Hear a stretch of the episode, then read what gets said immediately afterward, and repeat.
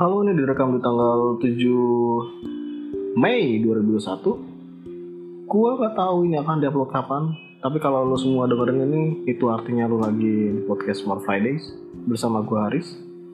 Gua merekam ini dengan tujuan mendokumentasikan pandangan hidup gua dari waktu ke waktu. Karena gua sadar idealis gua mungkin akan memudar. Jadi gua ngerasa gua mesti mendokumentasikan dan mengenang semua yang ada di kepala gua dan ini juga menjadi self healing juga buat gua. Karena gue juga perlu mengeluarkan keresahan dan unek-unek yang ada di kepala gua itu lewat podcast ini. Jadi pada akhirnya ini hanya menjadi sebuah platform untuk melampiaskan keresahan. So here we go. Jadi akhir-akhir ini gua ngalamin cukup banyak kejadian gue nggak ngerti sih kenapa hal-hal yang kadang di luar ekspektasi itu muncul dan terjadi begitu aja di kehidupan gue atau terkadang gue melakukan kejadian yang gue sadar itu adalah sesuatu yang buruk yang membuat orang di sekitar gue resah dan bahkan saking resahnya orang itu sampai negur gue dan membuat gue terdiam.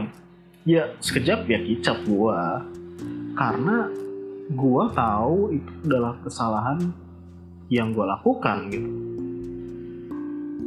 Ya lalu entah kenapa di kemudian hari ketika gue melihat suatu hal buruk yang sama dengan apa yang gue lakukan akan tetapi hal itu direpresentasikan oleh orang lain. Dan itu membuat gue resah atau mungkin orang di sekitar gue juga resah ya gue nggak tahu. Hanya saja bedanya di saat itu gue gak pernah kepikiran untuk menegur ya gue sih sebenarnya ya bodo amat aja karena perilaku dia sebenarnya menurut gue pribadi tidak sampai membuat keresahan gue ada di tahap yang cukup mengganggu. Di situ gue kayak kayaknya negur itu punya beberapa faktor nih yang perlu dilakukan. Yang menurut gue juga negur itu butuh suatu keberanian. Karena dibutuhkan suatu bahan bakar dalam melampiaskan keberanian itu untuk mengkoreksi kesalahan yang orang lain lakukan gitu. Dan bahan bakar itu adalah keresahan. Nah, maksud gue pastikan keresahan yang lo lakukan di orang itu itu ada di tahap di mana udah cukup mengganggu ketenangan lo gitu.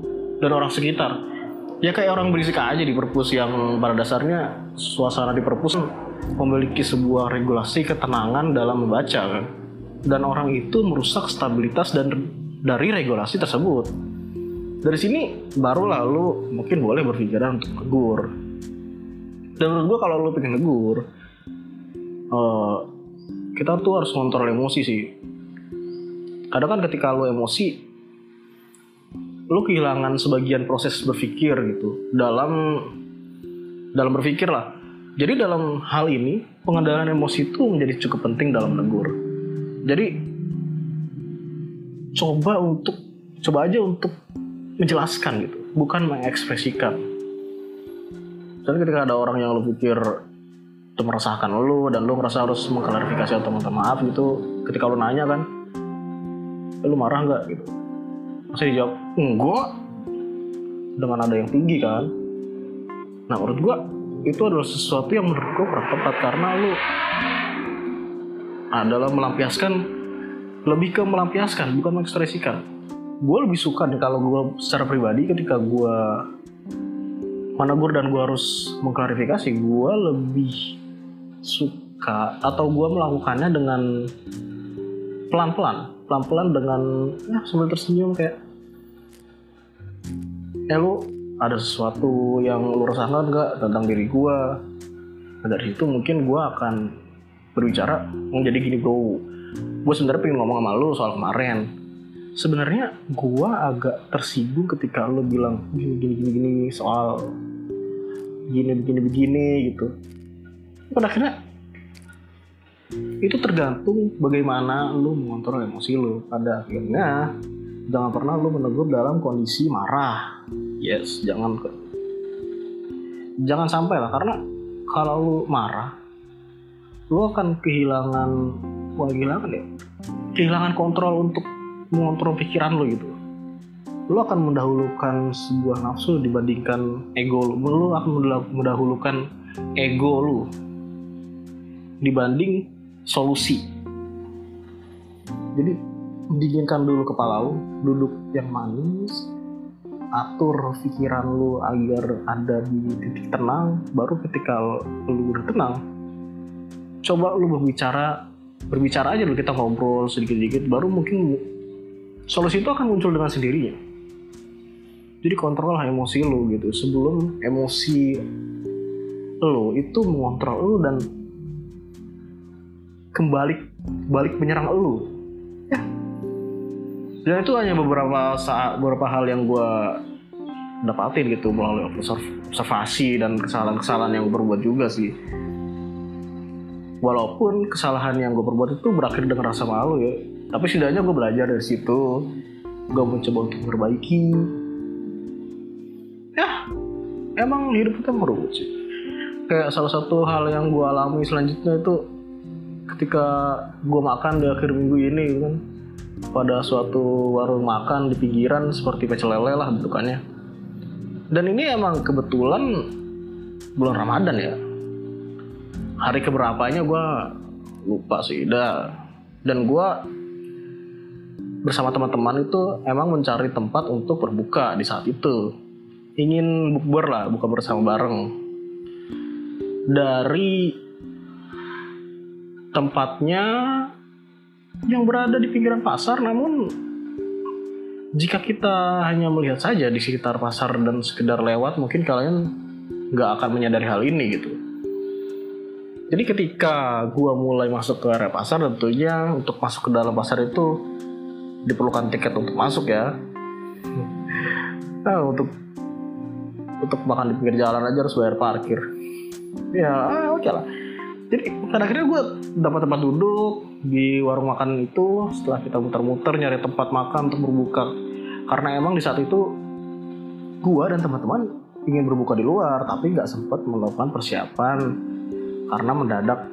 Jadi ya hasilnya ya semua tempat di full jadi full book kan. Full booking gitu nggak ada tempat. Udah di reservasi lah.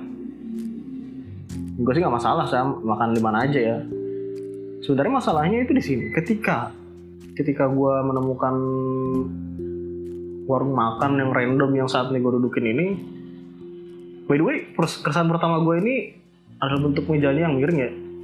Sebenarnya bukan bentuk mejanya sih tetapi posisi warung makannya itu berada di tanah yang miring sehingga kemiringan mejanya itu mengikuti kemiringan tanahnya sehingga gue makan dalam keadaan miring. Itu suwe banget men. Ya setelah gue makan ya gue nggak apa-apa sih.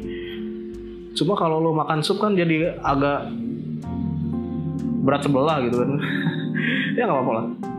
Setelah gue makan bisa makanan dan gue makan gitu. Dan menyantap masing-masing lagi makanan gitu kita pasang gue gak lama kemudian uh, seperti biasa muncul pengamen. Sampai akhirnya ada sekitar 10 menit setelah pengaman itu muncul, ada seorang anak kecil yang berjualan sebuah kartu lebaran. Bentuknya itu ya kurang lebih seperti amplop berwarna lah. Yang gunanya itu ketika lu menyambut Idul Fitri kan biasanya bocil-bocil kan pada minta THR tuh. Nah uangnya yang akan kita kasih itu ditaruh di amplop warna tersebut. Lalu dikasih ke bocil-bocil pas Idul Fitri. Dari situ ada tuh bocil-bocil yang jual amplop berwarna tapi sepaknya itu sekitar gocengan gocengan kali ya. Tapi letak keresahan gue bukan di amplopnya. Tapi ketika penjual penjual amplop tersebut itu datang ke warung makan tempat gue makan muncul lagi bocil yang lama bocil bocil yang lain. Tapi datang dengan jenis jualan yang sama. Ini bocilnya beda nih, tapi jualannya sama. Dan yang nawarin hal yang sama, cara ngomongnya juga sama, dan itu udah kayak template aja gitu. Dan itu terjadi sekitar lebih dari tiga kali nih dan tiga kali bocil itu melakukan sesuatu yang format jualannya itu sama. Dan hal itu pun terjadi sama pengamen gitu kan. Gua mendapati beberapa bocil yang ngamen gitu. Yang jebelnya adalah sebenarnya gua nggak masalah ketika ada bocil nyanyi ya. yang nyebelinnya itu bocil-bocil ini tuh udah mah alat musiknya sama nyanyinya juga sama coy.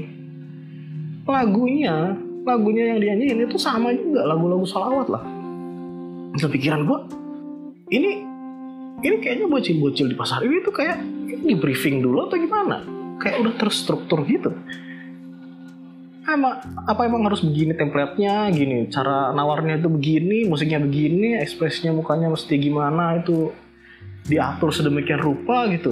Ya ampun gue sih ketika gue ngeliat bocil-bocil ini ini itu sedikit mengingatkan gua di saat masih menginjak jenjang SD itu terjadi sekitar 14 sampai 15 tahun lalu.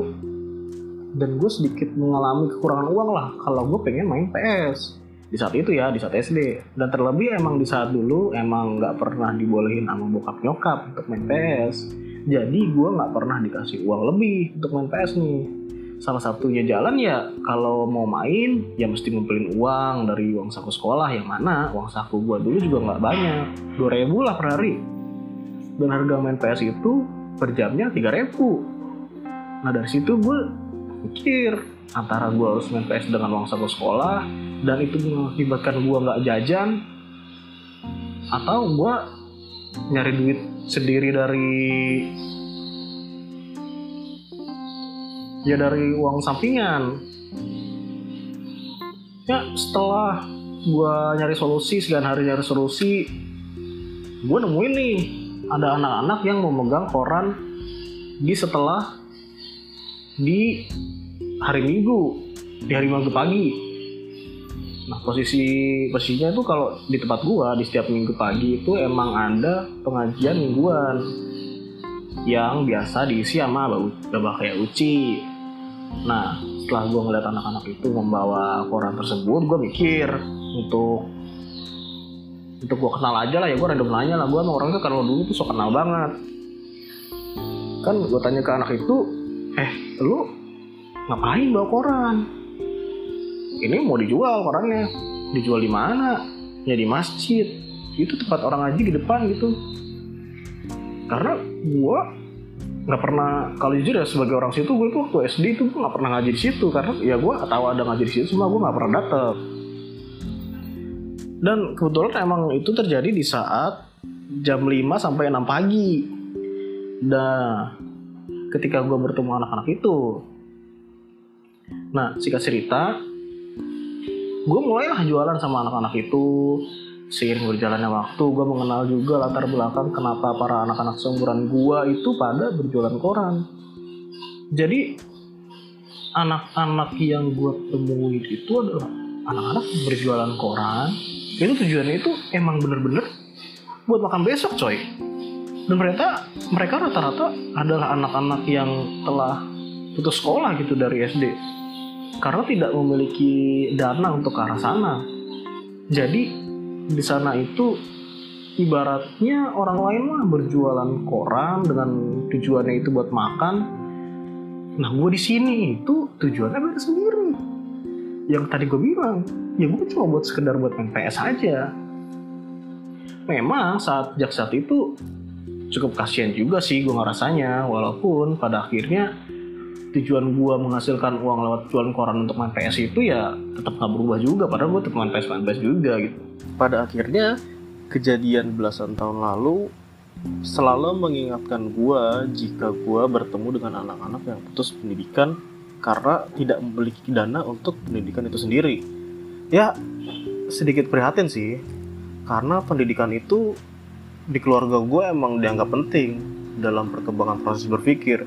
Gue sih mikir ini bocil kalau dikasih duit satu juta. Satu juta aja dah gue yakin abis besok nih tapi kalau seandainya satu juta itu diganti dengan pendidikan yang layak gue rasa sesuatu hal tersebut akan berguna sampai kapan pun.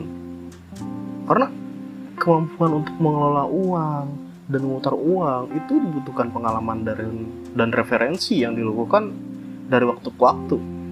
Dan setidaknya mereka mempunyai modal untuk menjalani kehidupan yang lebih baik daripada sekarang. Ya setidaknya itu yang ada di pikiran gue saat ini walaupun sebenarnya gue pun masih belum bisa membantu banyak hal jika itu berbicara tentang pendidikan. Ya ini mah cuma sekedar pikiran random gue skal gue aja sih. Dan gue juga cuma mau sharing aja. Jadi buat lo yang dengerin ini sampai akhir ini adalah akhir respect man. And I really appreciate that. Thank you. Bye bye